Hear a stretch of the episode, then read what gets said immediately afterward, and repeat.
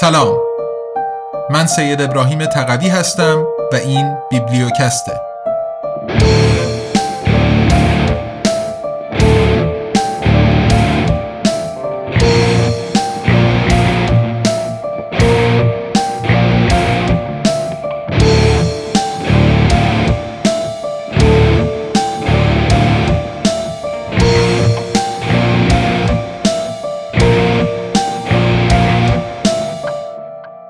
ابرقدرت ریاکار. چرا باید از زیر سایه ایالات متحده آمریکا خارج شویم؟ نوشته میشایل لودرس بازگردان سید ابراهیم تقوی. قسمت ششم. دموکراسی نه برای مردم عادی. اینجاست که بالاخره کمیسیون سهجانبه وارد بازی می شود. سال 1975 این کمیسیون مقاله‌ای با نام بحران دموکراسی منتشر کرد. در این مقاله اینطور عنوان می شود که رسانه ها به یک فاکتور جدید و مهم در قدرت ملی تبدیل شدهاند. این تحول نتیجه یک دموکراسی مفرط است که در عرصه سیاست داخلی به محدودیت قدرت حکومت می انجامد و در سیاست خارجی به کاهش نفوذ در تحولات دموکراتیک به زبان ساده یعنی اگر جنبش صلح در بلند مدت دست بالا را داشته باشد ممکن است در آینده افکار عمومی عملیات های نظامی را زیر سوال ببرد این بحران دموکراسی نتیجه تلاش های اقلیت های تاکنون فاقد نفوذی است که خود را سازماندهی کرده و خواسته هایشان را با تظاهرات یا در رسانه ها بیان می کنند. ولی این مسئله اثراتی منفی برای کارکرد بدون مشکل روندهای دموکراتیک دارد. به زبان دیگر نمایندگان نخبگان نگرانند که انحصار تفسیر و موقعیت برترشان را از دست بدهند. یکی از سنویسنده این مقاله متخصص علوم سیاسی ساموئل هانتینگتون بود که 20 سال بعد در 1996 یک مانیفست نخبگان تأثیرگذار دیگر منتشر کرد که عواقب و ویرانی های ناشی از نئو امپریالیسم آمریکایی را در قالب یک جنگ تمدنها تفسیر می کرد.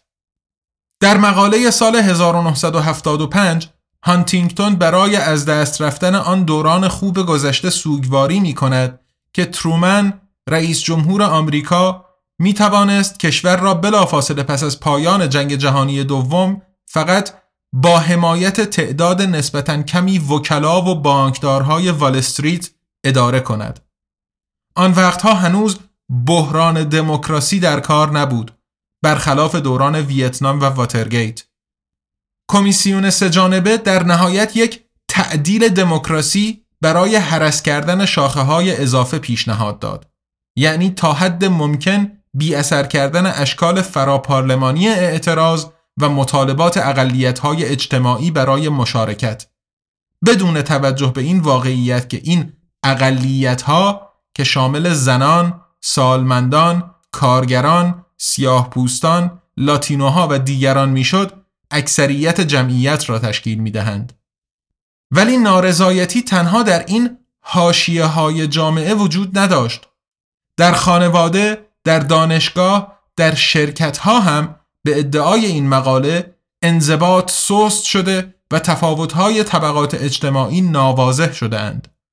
حالا هر گروه قابل تصوری به دنبال این حق راه میافتد که به شکل برابر و گاهی بیش از برابر در تصمیم گیری هایی که به آنها مربوط می شود مشارکت داشته باشند. ولی این مایه نگرانی است از دید نویسندگان مقاله که به وضوح منافع ثروتمندان و قدرتمندان را نمایندگی می کنند. از جمله کنسرن ها، بانکدارها و سردمداران دنیای تجارت. نگاهی دقیقتر به کمیسیون سجانبه ارزشش را دارد. یک مثال بارز برای شبکه های فراملیتی نخبگان. این اندیشکده در سال 1973 به رهبری دیوید راکفلر با هدف تقویت همکاری تجاری و سیاسی میان ایالات متحده، اروپای غربی و ژاپن بنیانگذاری شد. ابتکار بنیانگذاریش از یک شبکه نخبگانی دیگر آمد، از کنفرانس بیلدربرگ. کنفرانس بیلدربرگ از 1954 وجود دارد زمانی که اولین بار ثروتمندان و قدرتمندان به دعوت شاهزاده برنهارد هلند در هتل بیلدربرگ متعلق به او در استربیک ملاقات کردند. نام گروه از همین جا می آید. از همان ابتدا خاندانهای پادشاهی بلژیک و بریتانیا هم بخشی از حلقه تنگ شرکت کنندگان بودند. نجیب زادگان قدیمی نخبگان جدید را به جمع خود راه می‌دادند. ملاقات های غیررسمی بیلدربرگی ها هم در راستای تقویت روابط ترانس آتلانتیک هستند. دعوت شدگان تصمیمگیران متغیر حوزه های اقتصاد، سیاست، رسانه، علوم، نظامیان و سرویس های مخفی اغلب از کشورهای عضو ناتو می آیند. درباره پس زمینه های سازماندهی برگزار کنندگان مطلقا سکوت می کنند. افراد در محلهای مختلف خارج از دید عموم گرد هم می آیند. بسیاری از شرکت کنندگان کنفرانس های بیلدربرگ اعضا یا مهمانان کمیسیون سهجانبه یا دیگر مجمع های نخبگانی ترانس آتلانتیکی هستند مانند آتلانتیک بروکه، کنفرانس امنیتی مونیخ یا مجمع جهانی اقتصاد داووس. در این جمع ها اصل چرخش حاکم است. افراد هوای همدیگر را دارند و هر کس که در این جمع هاست در سمت بالایی خدمت کرده یا خدمت خواهد کرد.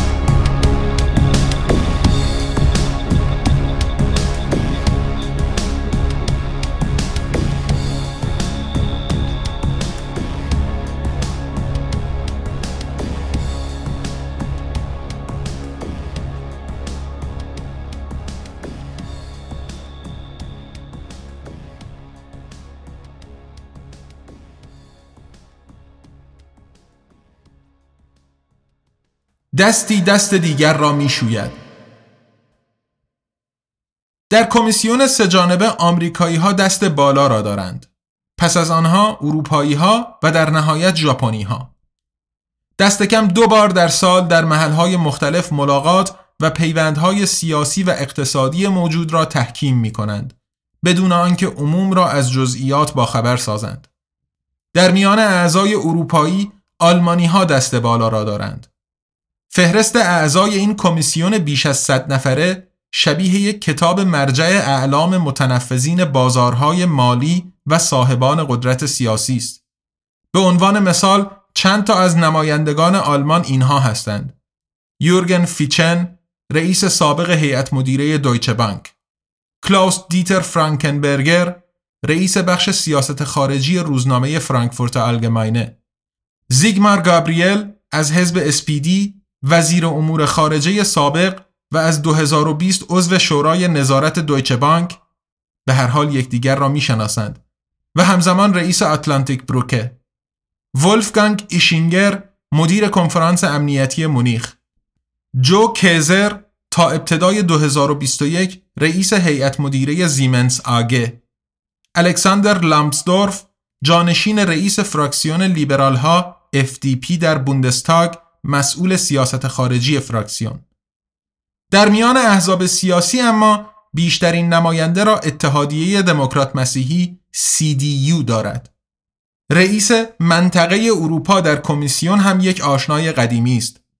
ژان کلود تریشه فرانسوی از 2003 تا 2011 رئیس بانک مرکزی اروپا که مرکزش در فرانکفورت است.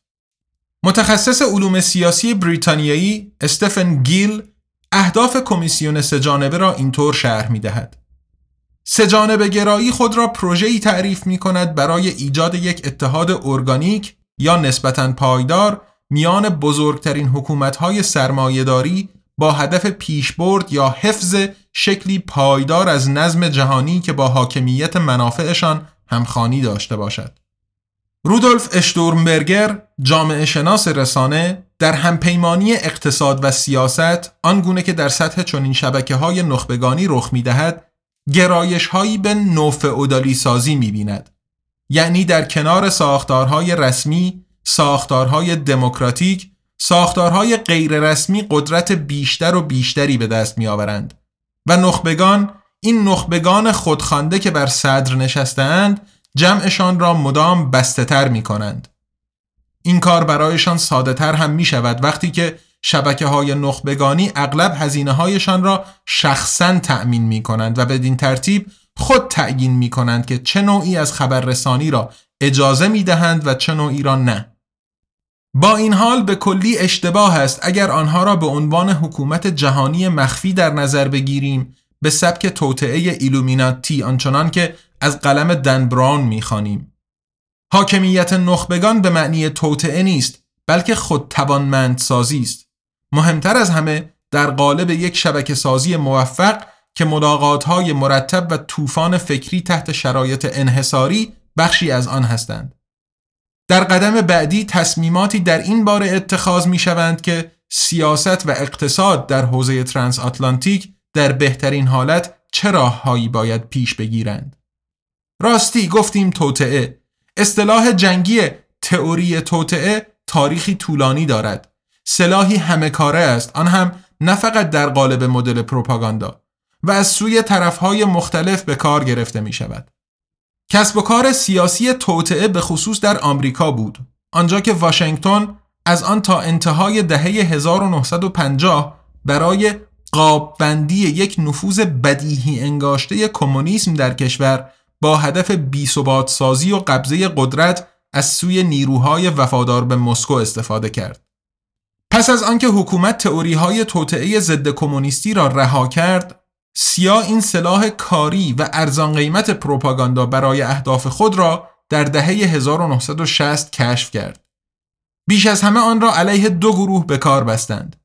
یکی کسانی که علنا در گزارش سال 1964 کمیسیون دولتی وارن تشکیک می کردند. گزارشی که لی هاروی اوسوالد تیرانداز را به تنهایی مسئول قتل رئیس جمهور کندی که یک سال قبل یعنی 1963 رخ داده بود معرفی می کرد. یکی هم رهبران فکری جنبش ضد جنگ ویتنام که تئوری های توطعه به سود مسکو و ضد آمریکایی پخش می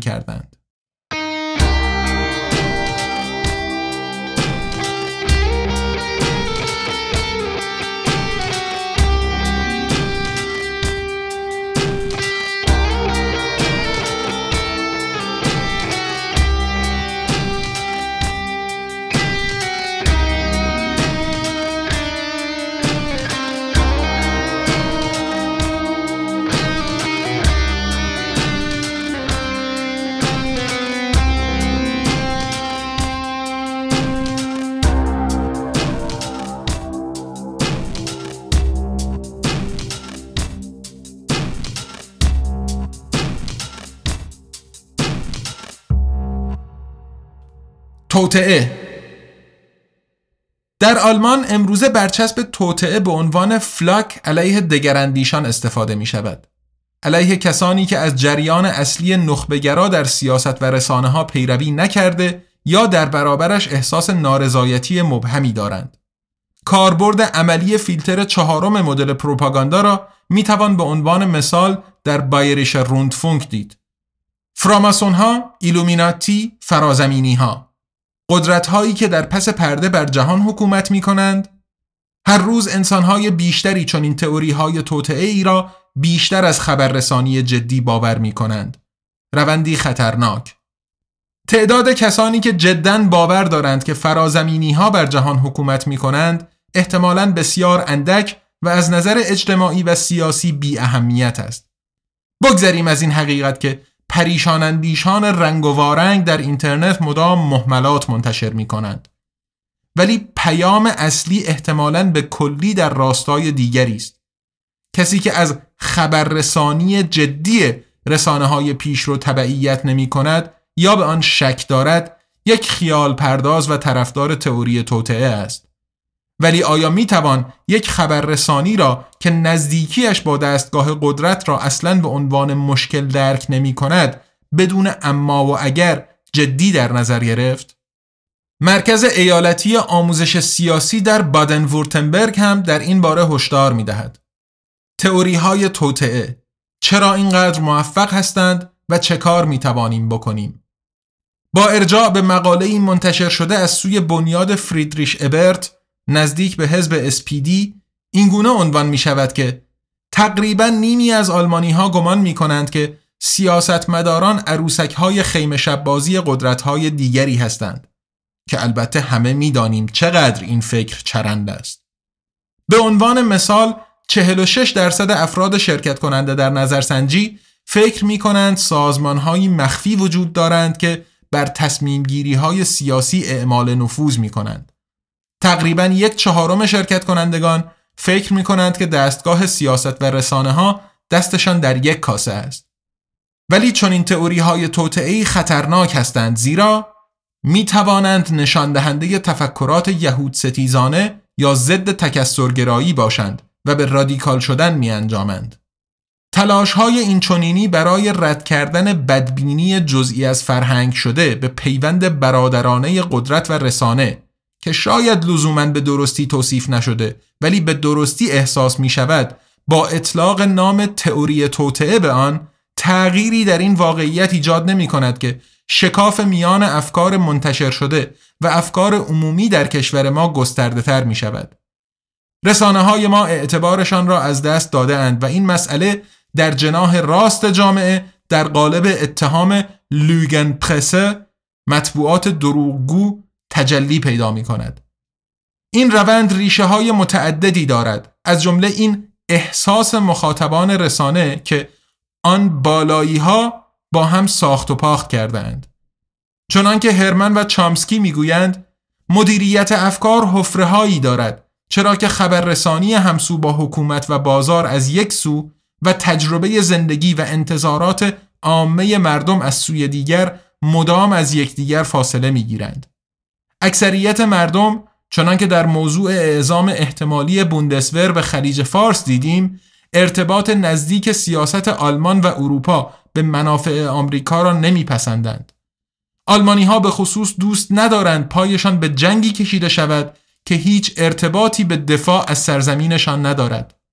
اوو کروگر متخصص علوم رسانه موضوع را اینگونه می‌بیند. در واقع مشکل این شبکه های ترانس آتلانتیکی در محافل نخبگانی اصلا فساد و خودفروختگی احتمالی خبرنگاران نیست. حتی وقتی که این برداشت در مخاطبان می‌تواند به وجود آمده و اعتمادشان را از بین ببرد. مشکل اصلی جای دیگری است. وقتی که در جایگاه های تصمیم گیری در دفاتر تحریریه آلمانی ترانس آتلانتیکی ها نشستند ولی بخش بزرگی از مخاطبین منتقد آمریکا و ناتو هستند آن وقت احتمالا در جریان اصلی جای نمایندگانی خالی میماند که باید در سطح خبرنگاری حرفه‌ای دیدگاه های جایگزین را نمایندگی و بیان کنند تا بررسی شوند.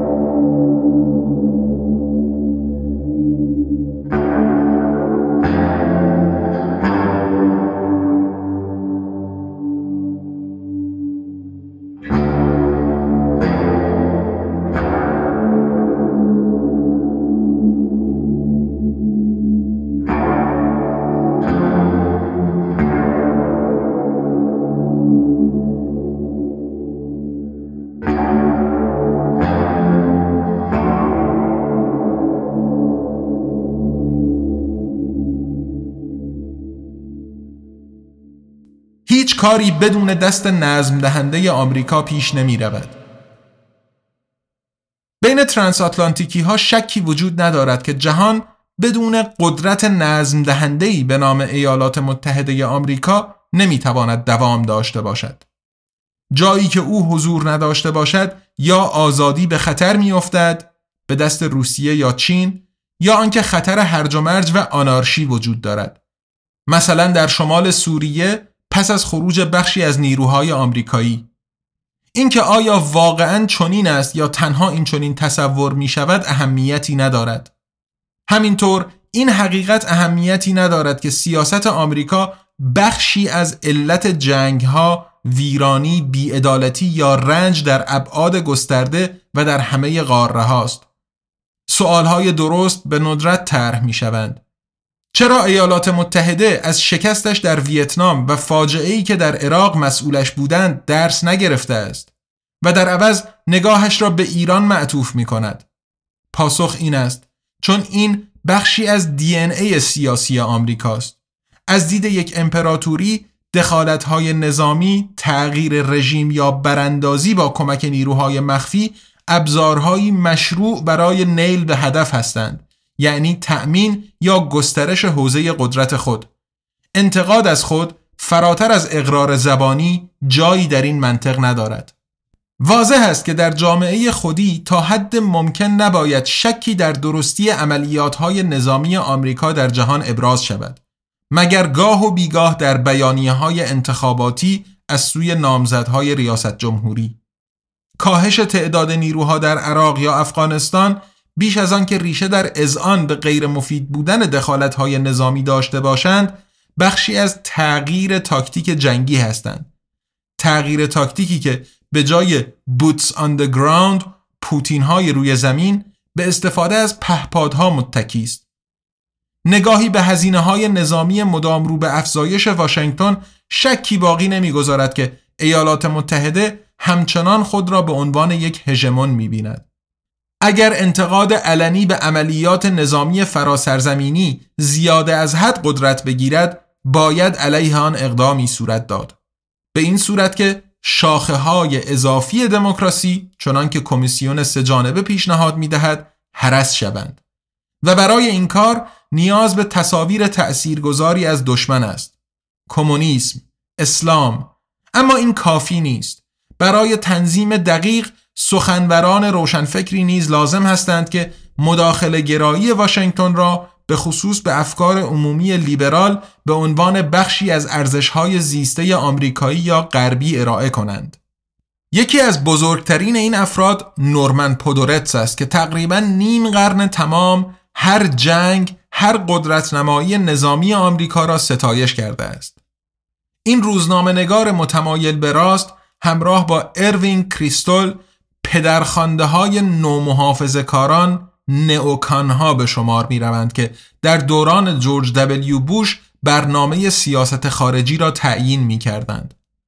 آنها پیشتر در دوران ریگان ایدئولوژی بازار آزاد را با صفت بدون جایگزین ستایش می کردند.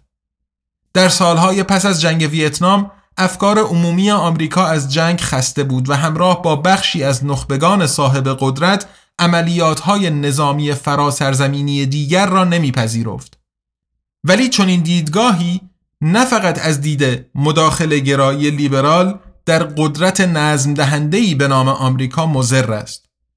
یک سال پس از پایان جنگ ویتنام در آوریل 1976 پودورتس مقاله مفصل در مجله کامنتری منتشر کرد.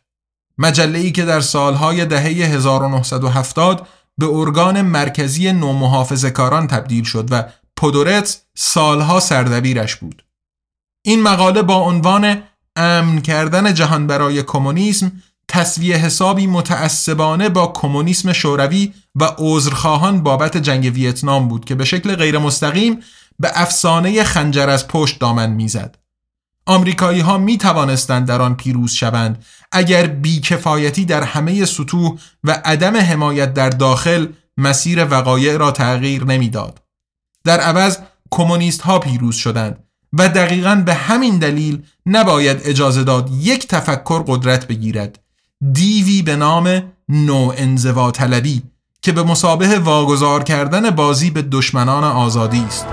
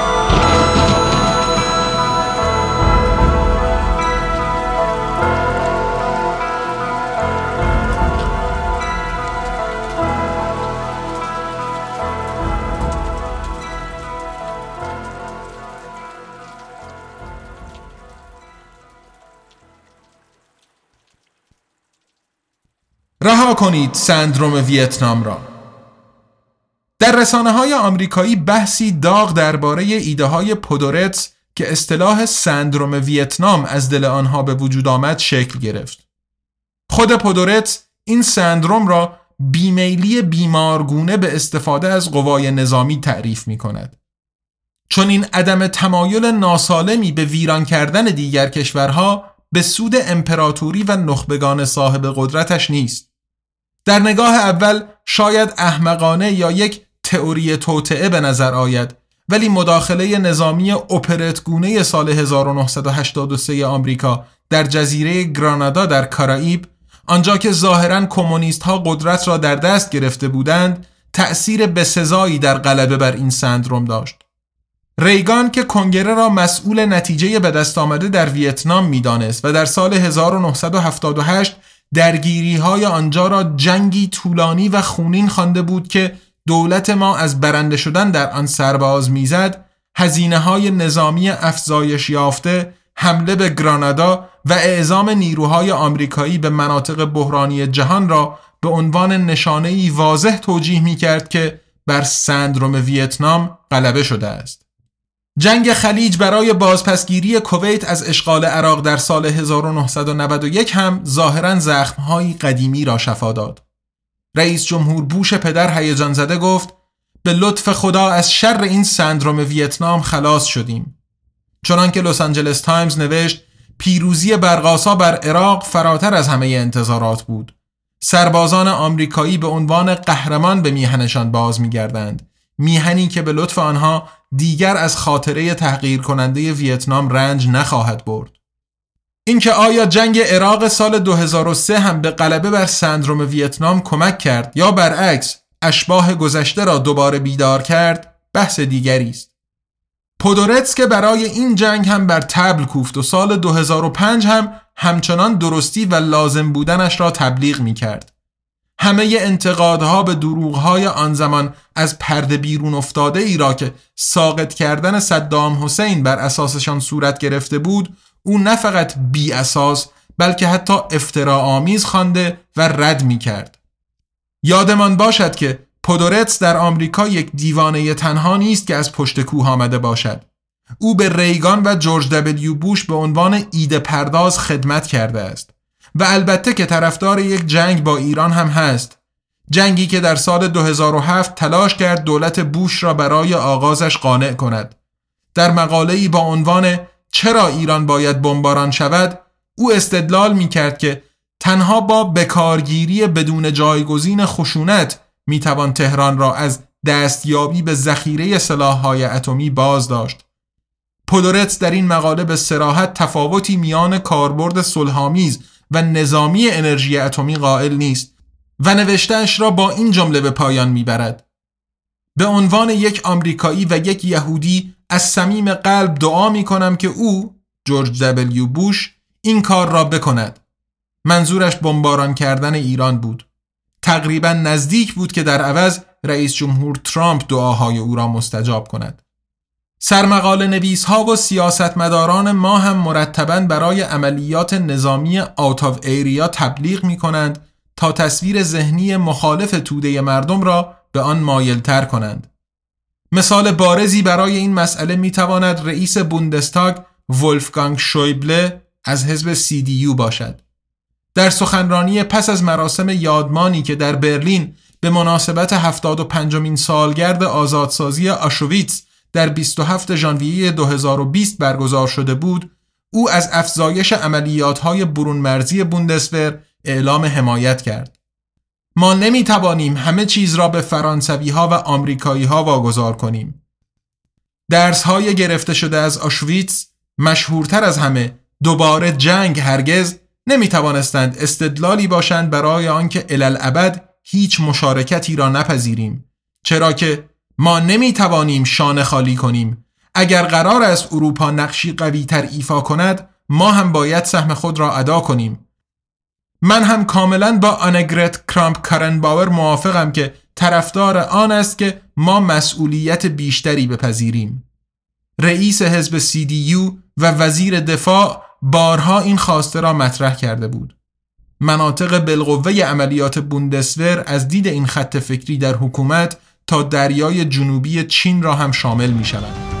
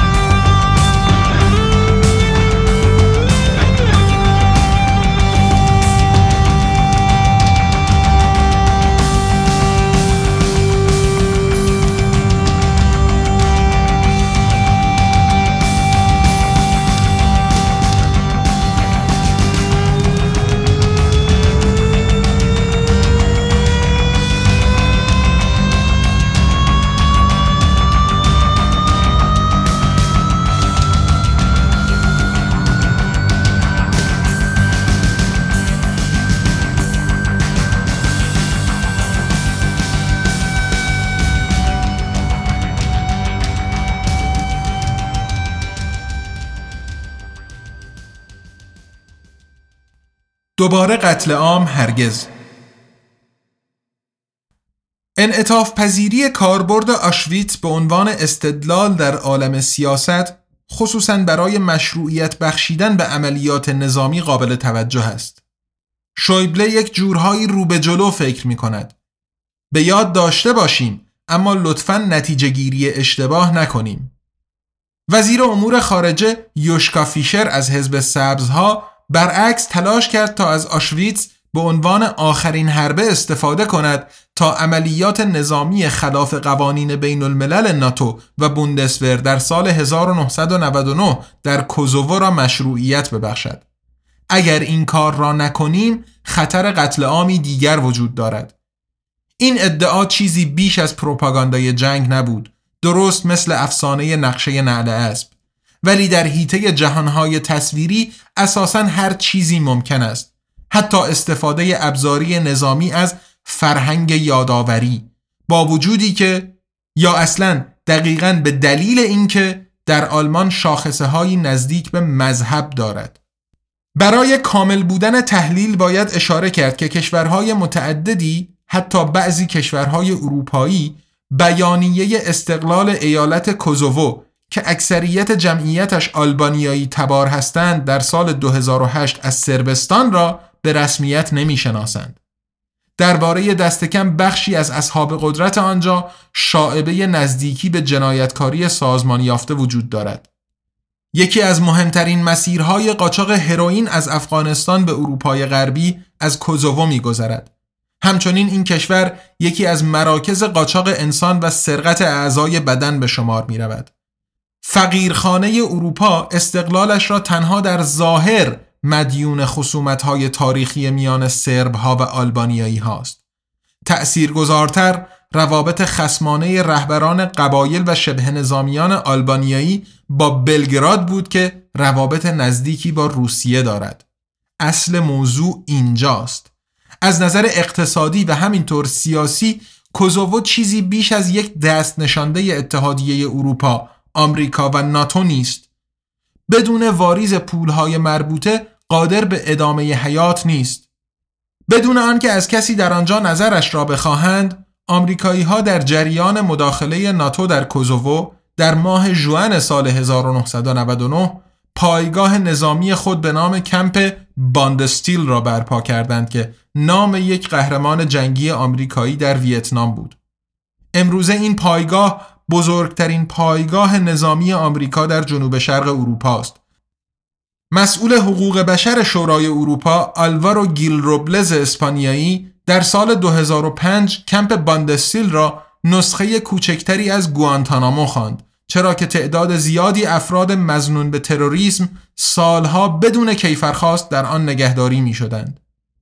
جای تعجب ندارد که دیوان کیفری بین المللی در لاهه در ماه جوان سال 2020 اعلام کرد که علیه رئیس جمهور کوزوو هاشم تاچی به اتهام جنایت جنگی کیفرخواست صادر می کند.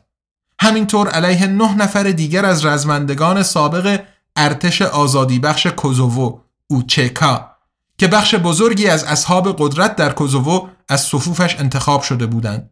آنها متهم هستند که در جریان جنگ نزدیک به صد کوزوو آلبانیایی، سرب و روما را به قتل رسانده اند. با آغاز روند دادرسی در ماه نوامبر تاچی از همه مناسب سیاسیش استعفا داد اما به هر حال در کوزوو به لطف یوشکا فیشر قتل عام رخ نداد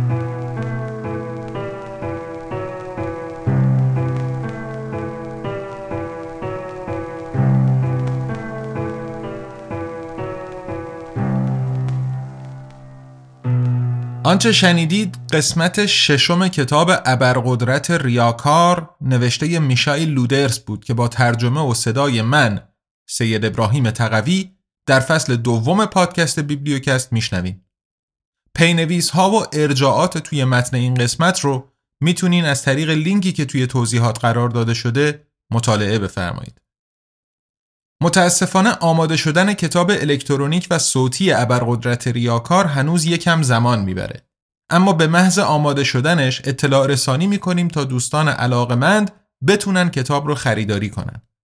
تا اون موقع کتاب الکترونیک و کتاب صوتی کوالیتی لند رو اگر دسترسی داشته باشین می‌تونین از پلتفرم های متنوعی که همشون توی لینک بیوی شبکه های اجتماعی آزادنامگان فهرست شدن تهیه بفرمایید.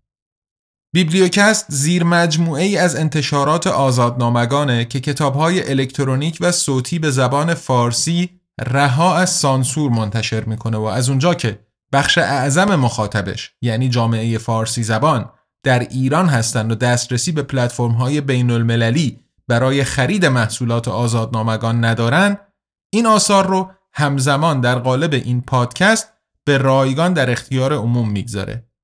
شما می‌تونین این پادکست رو از جمله از طریق اپلیکیشن حامی فنی و تبلیغاتی ما یعنی شهرزاد بشنوین همه پادکست های فارسی و تعداد زیادی کتاب صوتی در اپلیکیشن شهرزاد وجود دارن و همه چیز در شهرزاد رایگانه.